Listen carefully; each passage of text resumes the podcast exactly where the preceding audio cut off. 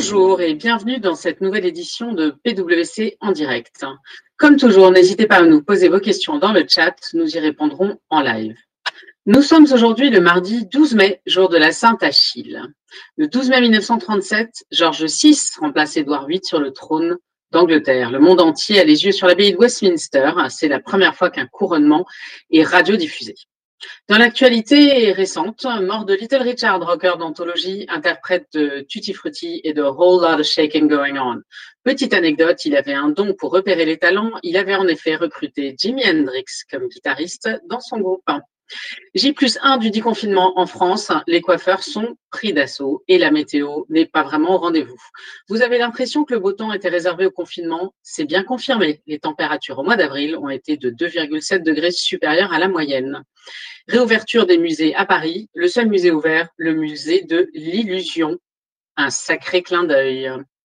Lundi 11 mai 2020, les jurés de la prestigieuse récompense littéraire ont dévoilé le palmarès des Goncourt. Comme prévu, le prix du premier roman a été remis à Maëlys Bessery pour son roman Le Tiers-temps. Coronavirus. PSA compte adopter le télétravail comme règle générale. Il y aura bien un, après-Covid chez PSA. Le télétravail largement pratiqué pendant le confinement va désormais devenir la règle partout dans le monde et concerner près de 80 000 salariés qui se contenteront de venir au bureau un jour à un jour et demi par semaine. Alors que plusieurs secteurs économiques sont à l'arrêt et que les embauches sont tombées au point mort en France, certains grands groupes français continuent de recruter malgré la crise économique. Ce sont principalement les entreprises publiques, dont la SNCF, EDF et la Poste. Je ne fais pas de fixation, mais je confirme quand même la lueur d'espoir pour nos colissimo égarés. La loi d'urgence, d'état d'urgence sanitaire, a été prolongée jusqu'au 10 juillet, extrêmement important puisque c'est ce qui sous-tend tout le dispositif actuel. Autre euh, élément à avoir en tête, les fonds d'investissement à l'affût des bonnes affaires. Après ce temps de stupeur, les fonds d'investissement se remettent prudemment à étudier les PME ou les ETI prometteuses, même si les deals pour, euh, pour la plupart avaient été bouclés euh, avant la pandémie. Place à notre sujet du jour, déconfinement et redémarrage de l'activité, les enjeux de sécurité globale. J'ai le plaisir d'accueillir aujourd'hui Thierry Delville, qui dirige les activités de sécurité globale, Olivier Acide, expert en sécurité, sûreté et corporate intelligence, Xavier Lepage, expert en corporate intelligence, et enfin Jamal Bazir, expert en cybersécurité. Messieurs, bonjour. Bonjour. Thierry, première question, euh, pourquoi parler de sécurité globale en ce moment? Alors en ce moment, parce que ben, la sécurité globale, c'est c'est le regroupement euh, des enjeux de sécurité, je dirais, qui dans la plupart euh, des organisations sont souvent répartis dans des spécialités, dans des, silos aussi, euh, encore trop souvent. et on parle de sécurité globale quand on a la conviction comme chez nous, chez, chez PwC, que parler sûreté, sécurité, cybersécurité, euh, c'est ça forme un tout, un tout qui est très souvent cohérent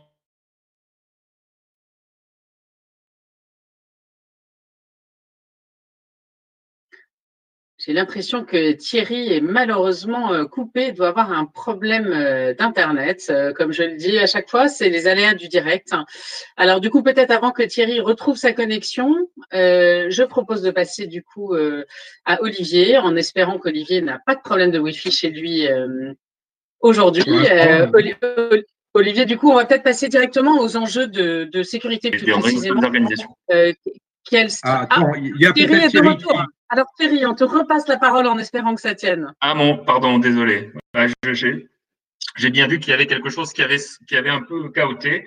Donc je, voilà, donc pour, je vais pour être euh, plus bref, alors dire qu'effectivement c'est une activité, c'était le regroupement de ces activités de la sécurité. C'est vraiment une conviction forte chez PwC qu'aujourd'hui les entreprises et on est dans ce sens conforté par pas mal de, de grands groupes qui vraiment évoluent dans ce sens que la sécurité globale tout particulièrement dans les crises, il faut parler euh, avec une vision 360 degrés des, enjeux de sécurité. Et alors, du coup, c'est quoi finalement les enjeux euh, spécifiques au déconfinement? Quelles actions est-ce qu'il faut conduire? Comment manager cette crise dans cette période de déconfinement? Bah, dans, cette période que, nous, que nous vivons, la, la, il, est, il, est, il, est, certain que la crise se, se, se, traduit par en fait une, on est dans une nouvelle phase, on rentre dans, cette phase de déconfinement. Il n'est pas du tout question de, désactiver le mode de gestion de crise. On ne on, va pas débrancher la cellule de crise, on est dans une nouvelle étape. Et euh, il y a des enjeux évidemment forts en matière de communication auprès des collaborateurs. C'est vraiment un facteur très important.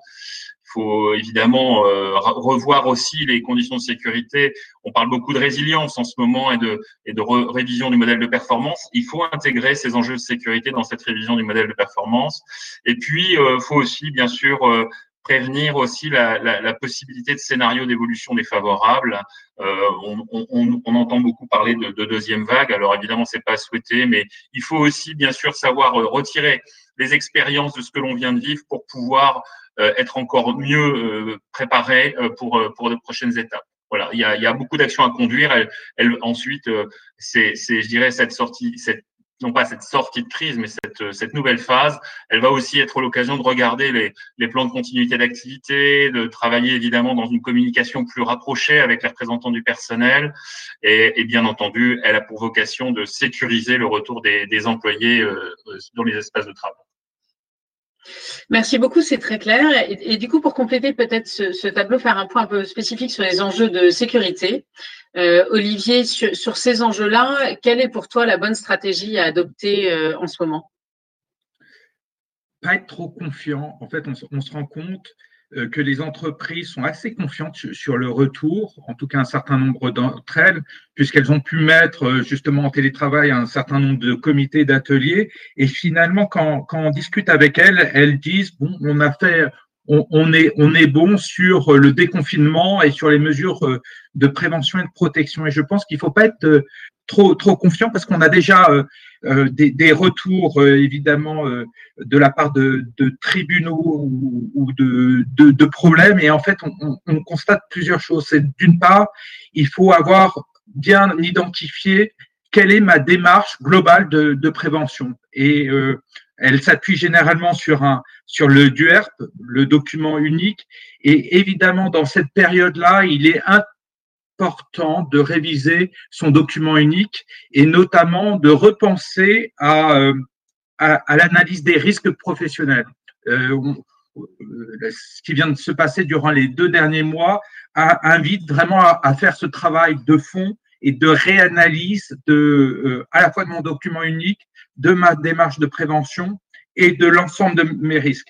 Et à la fois sur un aspect évidemment sanitaire, puisque les, les, collaborateurs euh, peuvent être inquiets, il faut leur rappeler les, les, mesures, à la fois aussi sur euh, des aspects de sûreté, on n'en parle pas assez, mais évidemment, euh, ce nouveau contexte va amener à la fois, euh, et on a aussi des retours, des problématiques d'incivilité, de vandalisme, etc. Donc, il faut aussi intégrer dans son document unique ce type de problématique, et il faudra aussi se poser la question, même si c'est pas encore posé, celle du déplacement des collaborateurs, notamment à l'étranger Évidemment, aujourd'hui, la question ne se pose pas, les frontières sont, on va dire, presque quasiment fermées, mais il faut aussi l'intégrer dans son, son, raisonnement pour se dire, bon, ben, dans, six mois, dans, quatre mois, enfin, je ne sais pas, comment, euh, comment je, vais traiter cette question-là. Donc, euh, bien avoir en tête quelle démarche globale de prévention, euh, comment re revoir mon document unique, comment revoir mes, risques et, mes dangers. Et comme le disait très justement Thierry, bien associé dans ce cadre, il faut un dialogue euh, social, donc bien intégré dans, dans, dans, la discussion le CSE. Voilà. Ça, ça fait partie des, des, des sujets aussi, c'est que, quelles sont les mesures de contrôle à prévoir? Parce que tu, tu, parles de ce document unique, donc il faut évidemment euh, formaliser les différents choix qu'on a faits. Euh, J'imagine ça pose des tas de questions sur la suite. Ça va être forcément euh, contrôlé par un certain nombre euh, de, de, parties prenantes à l'entreprise. Comment, enfin, quels sont tes conseils là-dessus? Oui, tu as tout à fait raison, Cécile. Euh, effectivement, tu vas mettre en place des formations, tu vas proposer un certain nombre de mesures, tu vas peut-être proposer des, référents euh, sécurité sur tes établissements. Euh, évidemment, il est indispensable de réviser, euh, d'auditer. Alors, ces audits vont se faire de façon interne, ils peuvent aussi se faire de façon externe, mais il est important de, dans une logique de PDCA, hein, je pense que euh, les, auditeurs sont assez euh, connaissent ce, ce, dispositif, mais voilà, c'est une boucle de progrès. Aujourd'hui, on, on, commence par un dispositif, on l'audite, on évalue, on s'assure que les collaborateurs ont bien intégré l'ensemble de cette démarche, et notamment évidemment les gestes barrières, mais il n'y a pas uniquement ça. Et on, vérifie la bonne application et on voit si ça fonctionne. Et si ça fonctionne pas, si on peut faire progresser, évidemment, on, introduit de nouvelles mesures pour faire progresser le dispositif et, l'adapter.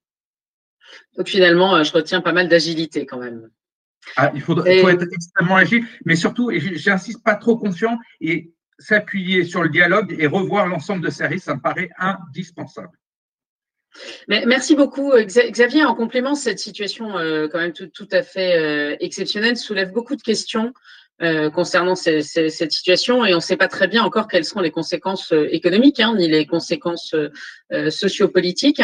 Xavier, est-ce que tu, peux nous dire un peu quels sont les, les premiers points sur lesquels se pencher, quelles sont les questions à se poser en la matière? Alors, effectivement, un petit peu partout dans le monde, le, ralentissement général de l'activité pose des, pose euh, des questions, génère de, l'incertitude et on a un petit peu l'impression d'être dans un, brouillard particulièrement euh, épais. Donc il y a effectivement un premier, euh, un premier lot de questions qui, tout naturellement émerge. Priorité oblige sur les questions, les questions business. On se pose la question de savoir comment vont nos, partenaires prioritaires, dans, quelle situation réelle se trouvent nos, clients, dans quelle situation réelle se trouvent nos, fournisseurs dont on, dépend pour faire fonctionner notre, notre activité. Est-ce qu'il y a des, des changements de comportement que l'on que l'on doit anticiper de manière à, sécuriser ses, propres positions. Euh, il y a aussi évidemment des, questions euh, qui se posent sur euh, la concurrence. Comment, comment, comment va-t-elle? Quid de, leur résilience? Dans quelle situation sont-elles sont-elles réellement? Et, quelle agressivité commerciale on peut, on peut anticiper? Ou comment est-ce qu'ils vont réagir finalement par rapport, par rapport à ça? Il y a aussi des questions qui, se posent, je dirais, d'un point, de vue, point de vue financier, car comme tu fais compte, tu, l'évoquais, euh, les, fonds d'investissement ont des réserves de, cash qui n'ont pas encore été utilisées. Fin janvier, on estimait environ 1,5 trillion euh, mmh. le montant de cash non utilisé dans le domaine du, private equity. Donc, ce serait extrêmement intéressant de voir ce qu'ils ont en termes de, roadmap. On peut évidemment intégrer euh, toute la question des, activistes financiers dans ce contexte de sous-valorisation des, sociétés cotées. Il y a aujourd'hui des opportunités tout à fait intéressantes pour, euh, de, leur, de leur point de vue. Mais il n'y a pas forcément que, que des risques côté, côté business. C'est aussi effectivement euh, euh, porteur d'opportunités. D'abord en matière pour les, corporates, en matière de fusion et d'acquisition, ou est-ce qu'il y a des, pépites qui temporairement sont, sous-valorisées ou éventuellement à, à, court, à court de cash. C'est certainement l'occasion de, de faire un, marché tout à fait, tout à fait intéressant. Et puis en matière d'innovation, plus, plus simplement, c'est l'occasion plus que jamais de s'inspirer finalement des bonnes et mauvaises pratiques du marché, donc d'aller d'aller voir, essayer de, de comprendre comment réagissent euh, les mêmes marchés. Il y a des nouveaux business models qui, euh, émergent, il y a des nouveaux produits-services qui se, développent pour répondre euh, aux besoins d'urgence, il y a voilà, des circuits de distribution qui émergent, tout un tas de, petites choses finalement tout à fait, tout à fait intéressantes dont on aurait, on aurait tort euh, d'oublier, l'apparition. Donc ça, c'est sur, je dirais, le, premier lot de questions sur le plan, sur le plan business, puis aussi des questions, je dirais, politico-sociales dont on, on mésestime peut-être très certainement les, les répercussions. L'évolution de la réglementation qui peut ouvrir ou, fermer des marchés. Et il faut avoir une vision euh, effectivement claire sur euh, ce qui se passe au niveau national, ce qui se passe éventuellement au niveau européen sur ces, sur ces aspects-là. Et puis enfin, l'aspect, l'aspect social, quid des, des, des, activistes dans le contexte de, de, de déconfinement. un certain nombre de, de mouvements sociaux risquent effectivement de, reprendre. et puis quid de la qualité, effectivement, comme le disait Olivier, du, du dialogue social dans le cadre de ce, de ce redémarrage. Donc voilà, voilà de, notre point de vue, un, premier lot de, questions sur lequel il est important d'apporter des réponses.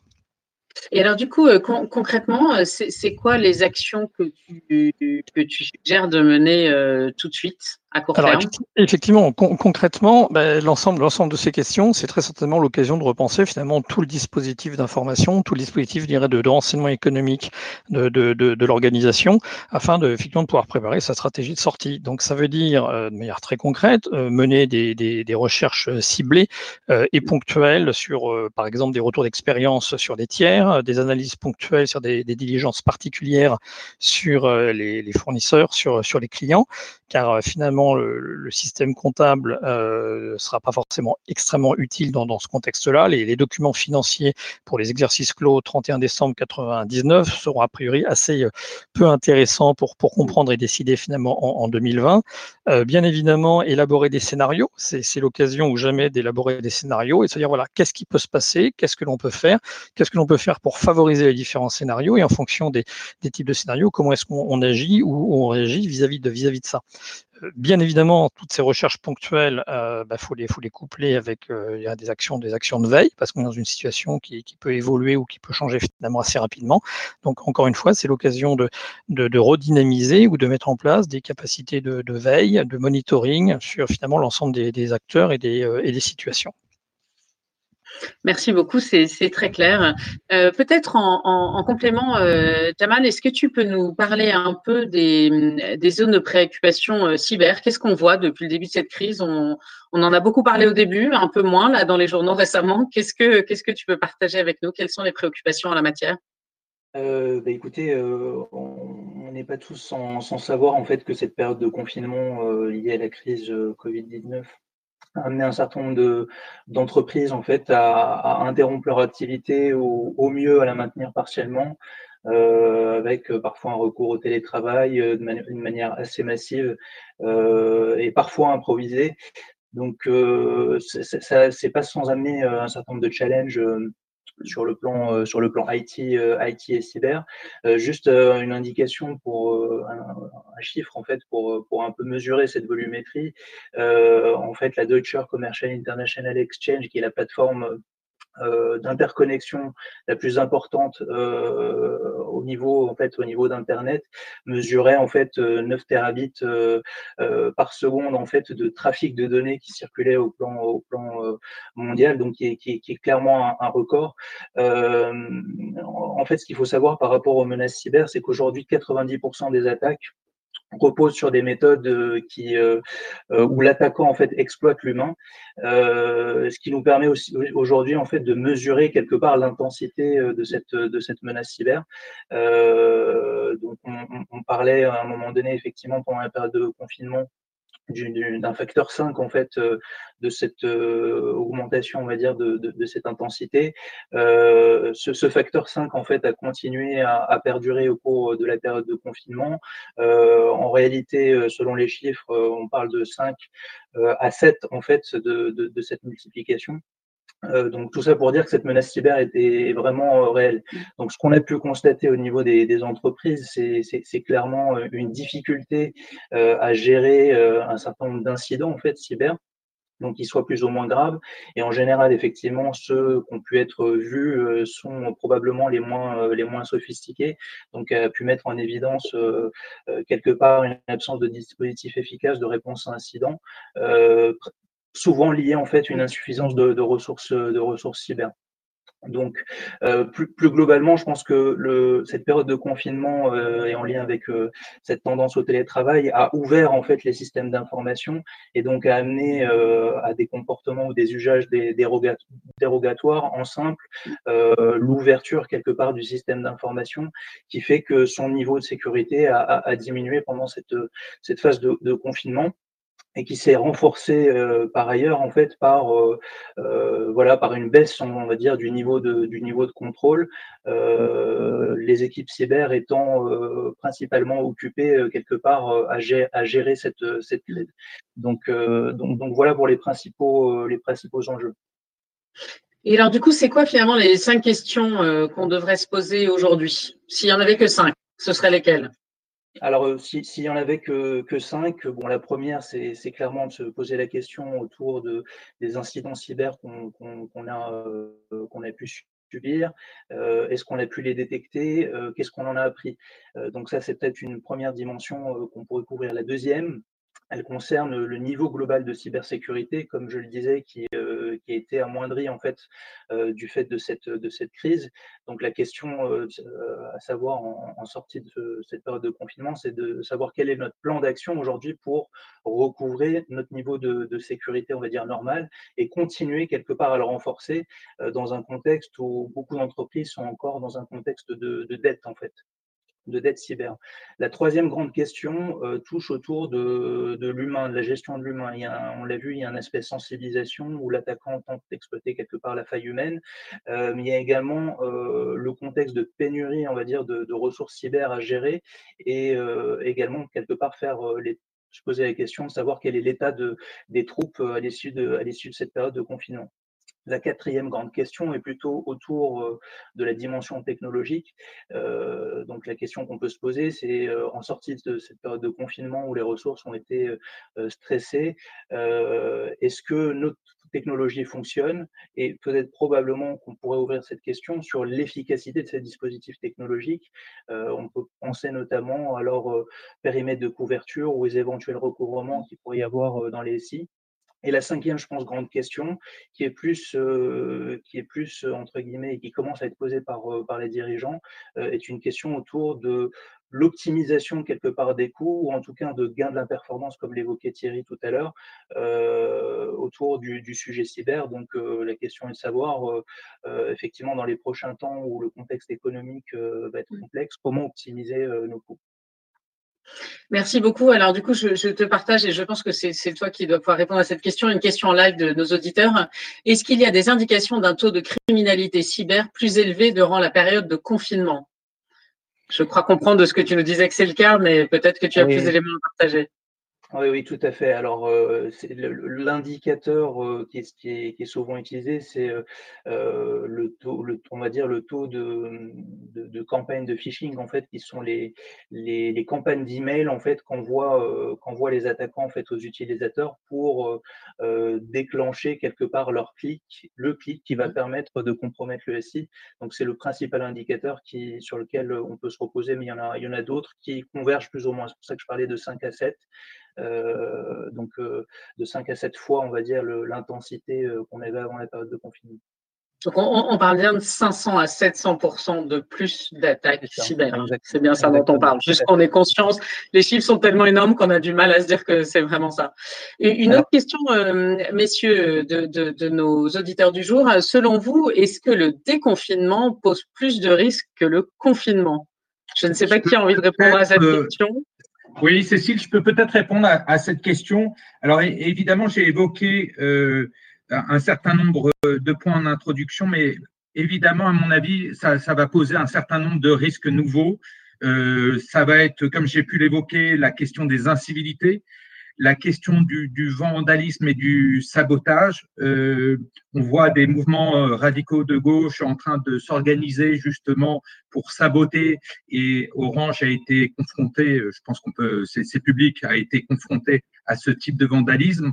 On va avoir aussi très certainement à la rentrée euh, de la violence sociale et puis un point important, et je pense notamment aux entreprises qui sont à, à l'international, euh, évidemment, on va avoir un phénomène de paupérisation dans un certain nombre de, pays avec euh, des choses qui avaient disparu ou en tout cas qui s'étaient réduites. Je pense au kidnapping et tout ce qui est en enlèvement. Il est très clair que euh, tout ce qui est euh, en Amérique du Sud, aujourd'hui, on le regarde avec attention, en tout cas chez PwC, puisque ce type de menace va très certainement augmenter très fortement dans, les mois à venir. Merci Thierry. Oui, peut-être euh, juste, euh, mais, euh, apporter aussi sur, dans le prolongement ce que disait Jamal sur cette phase de déconfinement, c'est aussi l'occasion de faire un point qu'on on sort du, on, sort pas encore, on est encore dans une phase de crise, mais il faut préparer le rétex. On parle, on parle des risques de deuxième vague, on parle de risques de reconfinement, même si c'est partiel, même si c'est local.